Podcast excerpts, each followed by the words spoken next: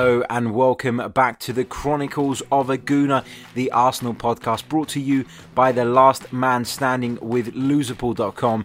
As ever, I'm your host, Harry Symeou, and I'm recording on this bank holiday Easter Monday. Uh, I want to start off by wishing you all a happy Easter. Hope you all had a great time with your families and friends, had plenty of food, plenty of drink, and enjoyed the lovely weather here in London. On this show, I'll be riding solo and I will be dissecting that very, very disappointing defeat at the Emirates Stadium at the hands of Crystal Palace. Arsenal uh, failing to take the opportunity that was presented to us to leapfrog Spurs and go up into third place uh, ahead of our trip to Molineux on Wednesday night. I think there's only one place to start, and it's got to be uh, with the manager. Let's take a look at his initial team selection. Bernd Leno returned in between the sticks. It was a back three of Shkodran Mustafi, Laurent Koscielny and Konstantinos Mavropanos. And then the wing-backs were Sead Kolasinac and Carl Jenkinson, to many people's surprise. A midfield uh, duo of Matteo Guendouzi and Mohamed Elneny with Mesut Ozil in front of them. And then, of course, uh, Pierre-Emerick Aubameyang and Alexander Lacazette were leading the line. Now, initial thoughts on the team selection, and I tweeted this as soon as the team came out. So this is not one of those cases where I've just you know, decided after the game that Unai Emery made a mistake. I said as soon as I saw the team that I was fearful of the lack of quality that Arsenal had in the middle of the park. And my example uh, to base that theory on was the game at Everton a couple of weeks ago, where, you know, we went there. We didn't have any quality in the midfield. We were unable to retain possession. We were unable to do anything when we did have possession. We were unable to play in between the lines, create uh, anything of note. And then you know, somebody like Mesut Ozil, whose speciality is popping up in the pockets, receiving the ball uh, quickly to his feet, isn't getting that kind of service. The strikers were starved of service too. Even Kolasinac was bombing up and down the left hand side, and the passes out to him were just that fraction too late, meaning that he was always marked, and Wan-Bissaka was always able to get out there, and Kolasinac wasn't as effective. He kept having to turn back, uh, play it inside, which is not his strength. You know, we've seen Sead Kolasinac time and time again this season bomb down that left flank, beat his man, and cut balls across and create a ton of chances for this Arsenal side. Now, people will probably argue that Unai Emery had to rotate, he had to rest players. Um, Lucas Torreira, uh, according to most of you, w- was not fully fit, not fit enough to play for 90 minutes. Well, if that's the case, then you start him for me. Um, you know, Arsenal, as as far as I'm concerned, have three decent central midfield players. Lucas Torreira is one of them, Granit Xhaka is the second, and the third is Aaron Ramsey. Now, two of them were out injured. You cannot afford to leave the third one out on the bench. Crystal Palace's away form is fantastic this season. It's really, really good. They've obviously proven that they're stronger on the road than they are at Selhurst Park. They've picked up some brilliant results on their travels this season which makes it even more silly that Unai Emery was so naive and so complacent about this fixture. So complacent that he felt he could bring in, uh, you know, Mavropanos, who for me was poor at Watford, that he could bring in um, Carl Jenkinson, that he could get away with playing that midfield duo, or as a, a friend was on, on Twitter calls them, the Hair Bear Bunch in the middle of the park, because they're not good enough. They're just simply not good enough. And I know that Matteo Guendouzi is a young player and he's a prospect, and I get that. And I've always said that throughout the season. This guy has the potential to become a very, very good player, but he's got a hell of a lot to learn. A hell of a lot to learn. He's nowhere near where he needs to be. He's not at the level where he can be playing for Arsenal week in, week out, and where he can be relied upon. For me, as a manager, if you rely on a player like that, it will go it will go against you, it'll blow up in your face, and, and you'll be left with egg on your face at the end of the day. You'll look silly because he's not good enough. And as for Mohamed Elneny, well, we, we've always known that he's not good enough. He's nothing more than a squad player. Uh, this might be controversial. I said it in the past. Mohamed Elneny was brought in to sell shirts in a certain part of the world. He wasn't brought in because anybody believed that he would be a, a top player. You know, maybe Arsene Wenger did, but it was very clear very early on in his Arsenal career that this guy wasn't good enough and he was average at best. So to go into this game with that midfield made no sense to me. If Torreira's only fit for 45 minutes, start the game, give it everything, get your foothold in the game. you don't even have to be necessarily winning the game, but be in control of the game. And then if you see that he's struggling, you take him off.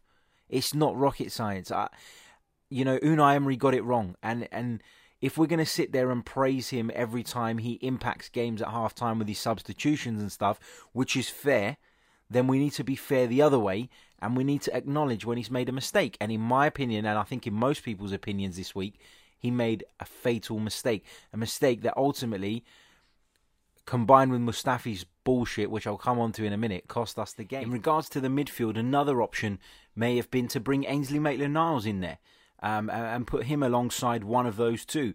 Now, you know, we know he's composed on the ball. We know he's very confident. We know he's had a lot of minutes this season, um, you know, since Hector Bellerin got injured in particular. So, for me, that would have been a, another possibility, another option that Unai Emery could have explored. In, you know, we always talk about Ainsley Maitland-Niles and we say he's not a right back.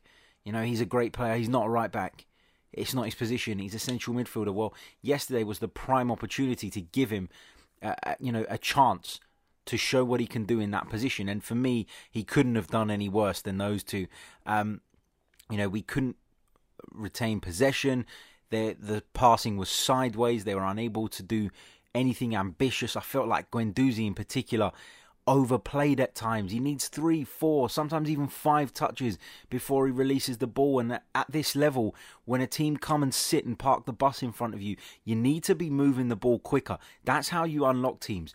You don't unlock teams by taking four or five touches, turning to your colleague and playing the pass sideways. So for me, you know, and I know a lot of people are going to say that El Elneny was as bad, and I agree. Yeah, he was bad as well. But for me, Guendouzi was worse because with Guendouzi, it's not just what he does on the ball that winds me up. It's what he does on the football pitch in general. He's like a petulant little kid. He runs around the pitch. He appeals for everything, and that's fine. But when it doesn't get given his way, he throws his toys out the pram. And for me, his attitude at times is disgusting.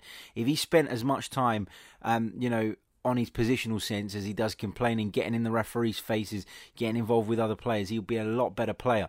So for me, that that is the frustration with Matteo Guendouzi. And then right at the end of the game, there was a cross that come into the box, and Guendouzi was challenging for it, and he went down um, after a tangle with a couple of Palace defenders. And you just think, whilst it's probably a marginal call, I haven't seen it back because it wasn't shown on Match of the Day. Um, you know, you'd probably say it's a marginal call. It probably isn't a penalty, but when they are marginal calls like that, if you've been at it all game, throwing yourself on the floor, rolling around, getting in people's faces, arguing with the referee, he's not going to rule in your favour. It's not going to happen. And and that is a problem of Matteo Guendouzi's own doing. He doesn't need to get involved in half the shit he gets involved in. He needs to concentrate on his game. He's 19 years old. He needs to focus on his development, nothing else. That's it. Right, let's move on to the man that you've all been waiting for me to rant about, and it's Shkodran Mustafi. Um, where do I begin? Where do I begin with this guy who consistently costs us, consistently makes errors that lead to goals, consistently switches off, loses his concentration, and quite frankly isn't good enough to play for this football club? It's one of those things that, you know, it's really frustrating because there are weeks, there are weeks where Shkodran Mustafi turns up and plays brilliantly. I thought he was really good at Watford.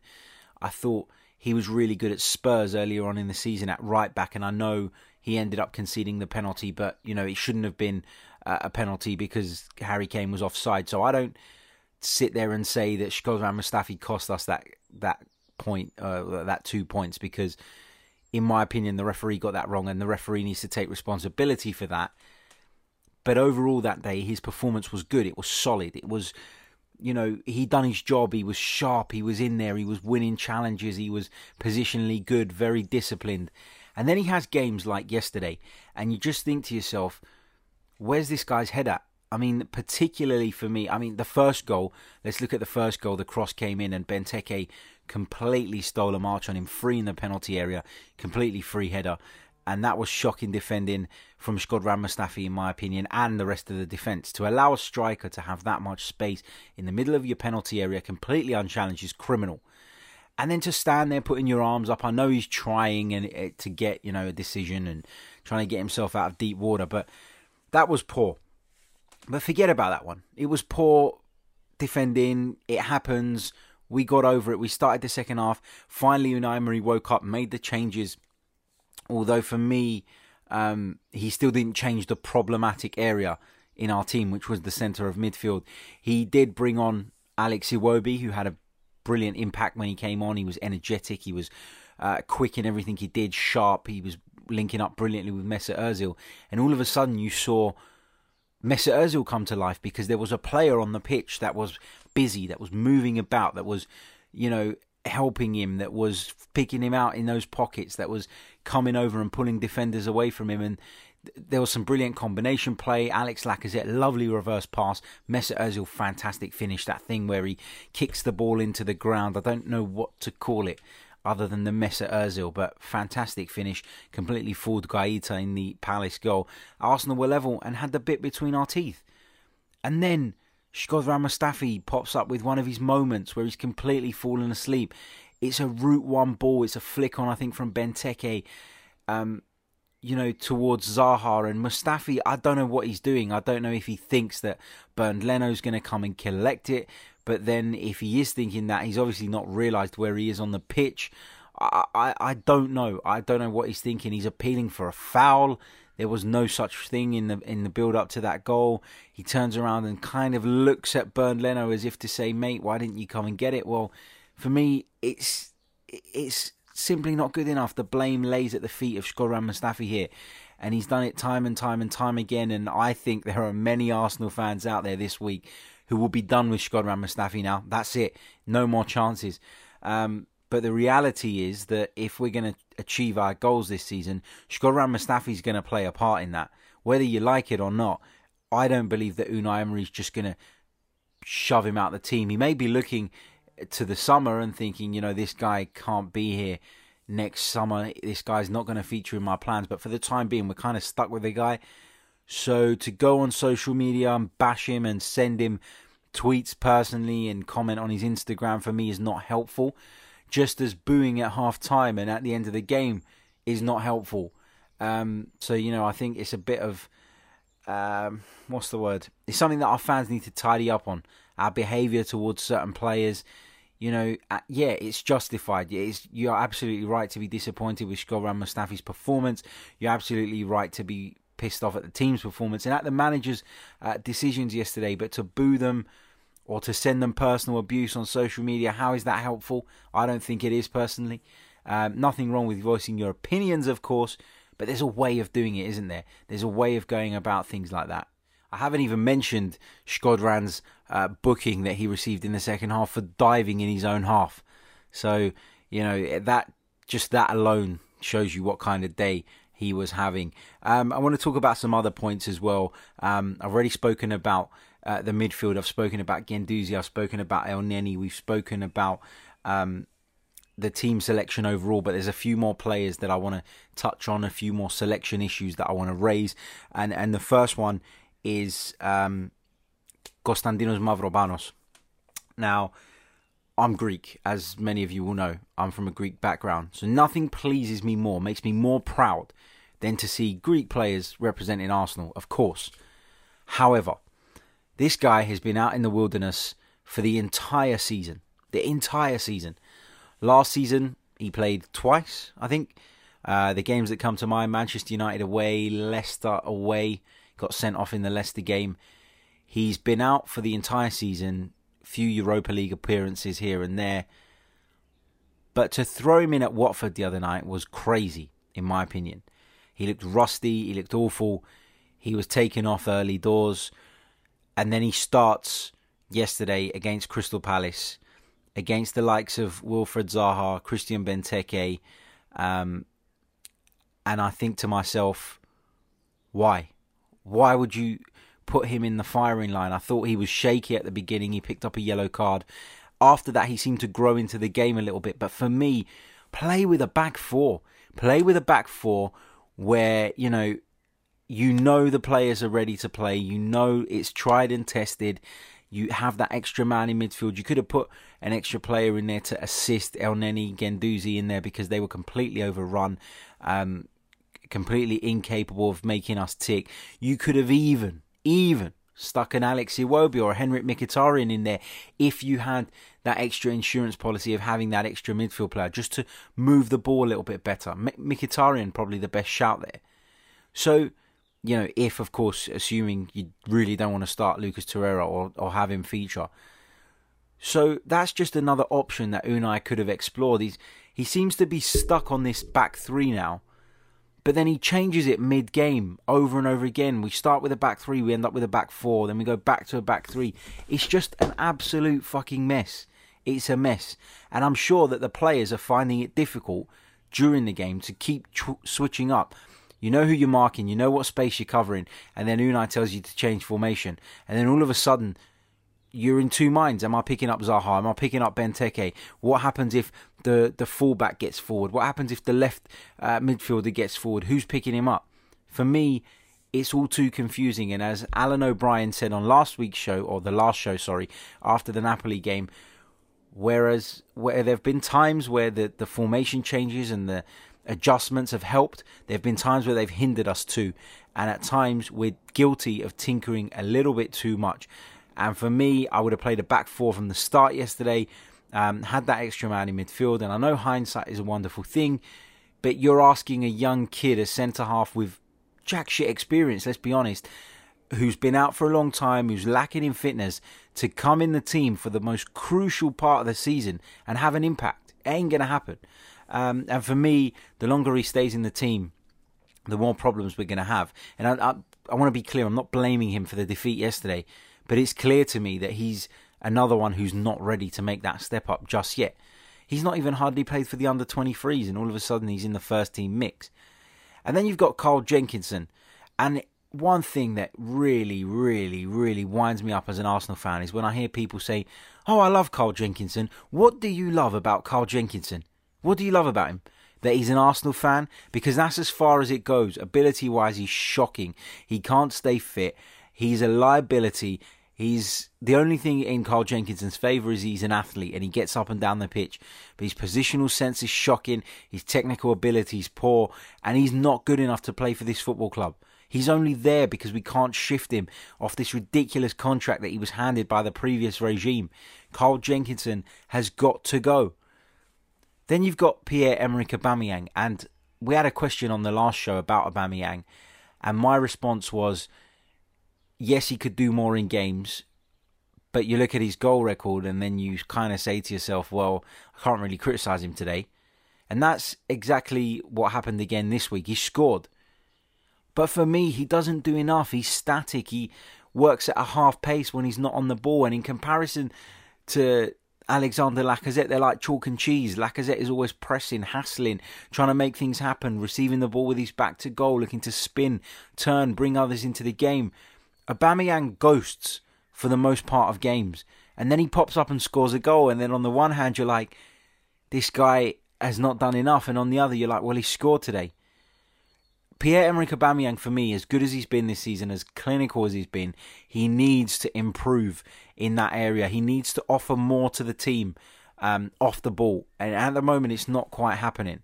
So to wrap up my thoughts on uh, that damaging defeat in the the uh, situation it leaves us in now is, you know, Emery got it wrong from the start.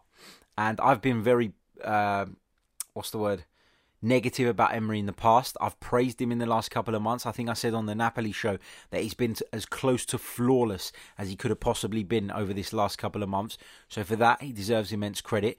But yesterday, he got it completely and utterly wrong. And it's only fair that we point that out. Um, I think that the Hair Bear bunch in the middle of the park are not good enough. Um, that is clear for everyone to see, and I can't believe that at this stage of the season, a manager will put his faith in those two, especially after the performance that they put in at Everton, where I believe that they were the main reason for us failing to get ourselves together, to get any rhythm going, to to create anything. So I was very surprised to see him make that selection again.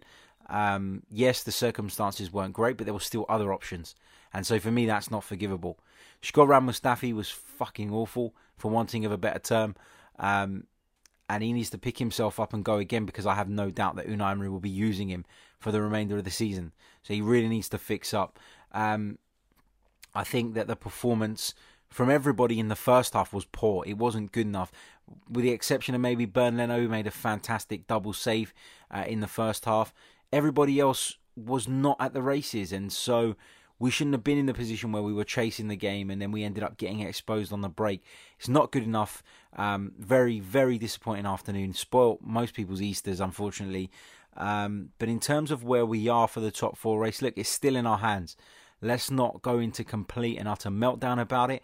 It's still in our hands. We've got some very difficult games coming up. Wolves, of course, on Wednesday, um, and then Leicester next weekend. Uh, so there are some very, very difficult games to come. And you know, it's not going to be easy. If we do make it, great. It'll be a good achievement. But if we don't make it, we'll be looking back at this Crystal Palace game and certain other games this season where Unai Emery has got his tactics wrong and individual errors have cost us. And it, you know, people talk about it being a miracle for Arsenal finishing the top four. It's not a miracle for me because if Arsenal had got things right, certain moments in the season where bad decisions have cost us, we'd be comfortable now. We'd have qualified for the Champions League ages ago, and, and we'd be fully focused on the Europa League, looking to win our first European trophy in, in many years, and, and going on and, and you know really focusing on that. Now we've got a problem. We're in a catch twenty two. We've got this issue where we, the games are coming thick and fast. We don't know which route is the best to go down. The manager doesn't know which route is the safest to go down. Um, you know, at the end of the day, one game in Baku, it, assuming we get to the final, could be, you know, the make or break for Unai Emery's future at Arsenal. Will we get funds in the summer? I don't think so. I think we'll get some. I don't think we'll get enough to completely overhaul this squad. So for me, we need to find a way of getting the maximum out of what we have. And at the moment, I don't believe Unai Emery's doing that. Um, I think he's been great over the last couple of months, but yesterday showed examples of him having faith in, in certain players who just ain't ready, who aren't good enough. Um, his tinkering cost us yesterday. And that's not to say, oh, I want Unai Emery out or, you know, this and that, because I know that's what's going to happen as soon as I release this. I'm going to get a load of tweets and stuff saying, you know, oh, you're so negative, you want him out. That's not the case. I just want him to improve, and I think he needs to improve if Arsenal are going to make the Champions League and Arsenal are going to qualify um, for the Europa League final and perhaps even go on and win it. I think it's very, very important. Now I'm going to look at some of your questions and comments from social media. Let's take a look now. Right, this first question comes in from at Marble Halls underscore TV on Twitter. Uh, he says Emery got it wrong, but surely Mustafi has proven he lacks the mentality to be a top level defender. Absolutely agree. Absolutely agree.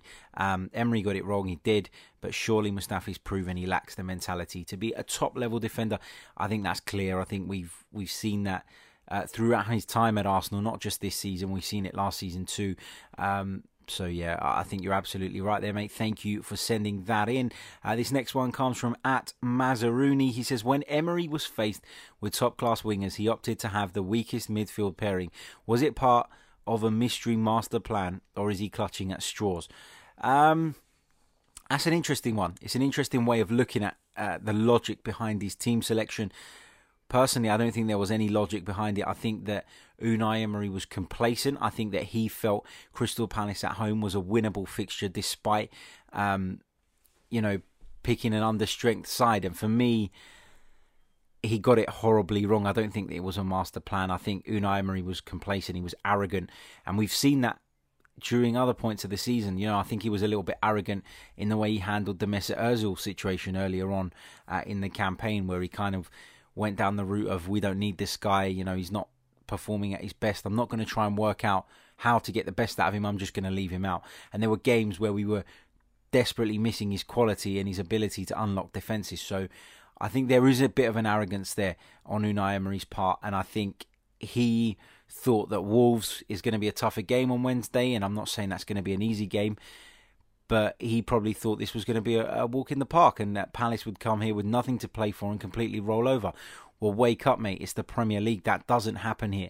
That simply doesn't happen. You cannot go into games and, and just, you know, assume that you're going to win them and pick understrength sides, um, whether it's for rotational reasons or fitness reasons or not, and think that you're going to get away with it.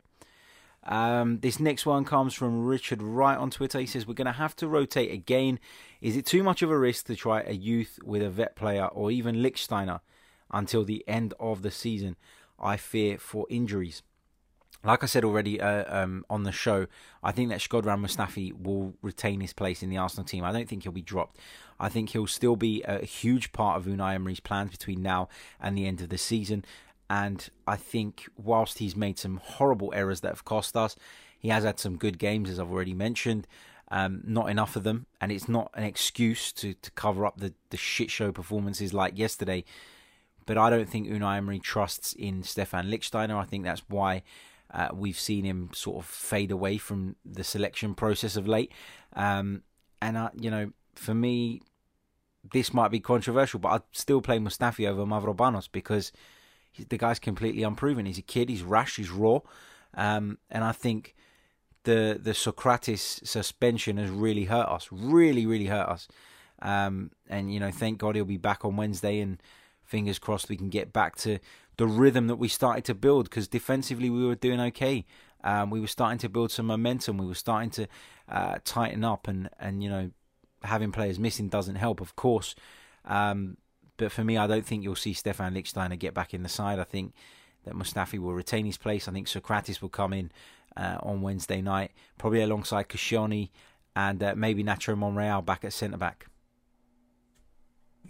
Right, that brings me to the end of another review show. My thanks to all of you for tuning in. If you're watching on YouTube, hit like, hit subscribe.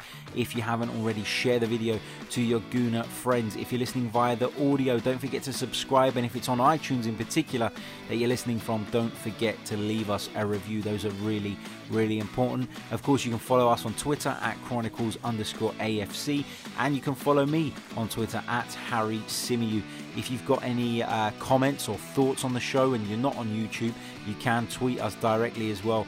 Um, and of course, we try and respond to all of those. So thank you once again for listening. I hope you guys enjoy what's left of your bank holiday weekend, and we'll be back on Thursday morning with a review of the uh, Wolverhampton Wanderers game. Might squeeze a cheeky uh, podcast, bonus podcast, or video in between there somewhere if I get the time. Uh, but if not, I'll see you guys on Thursday. Take care.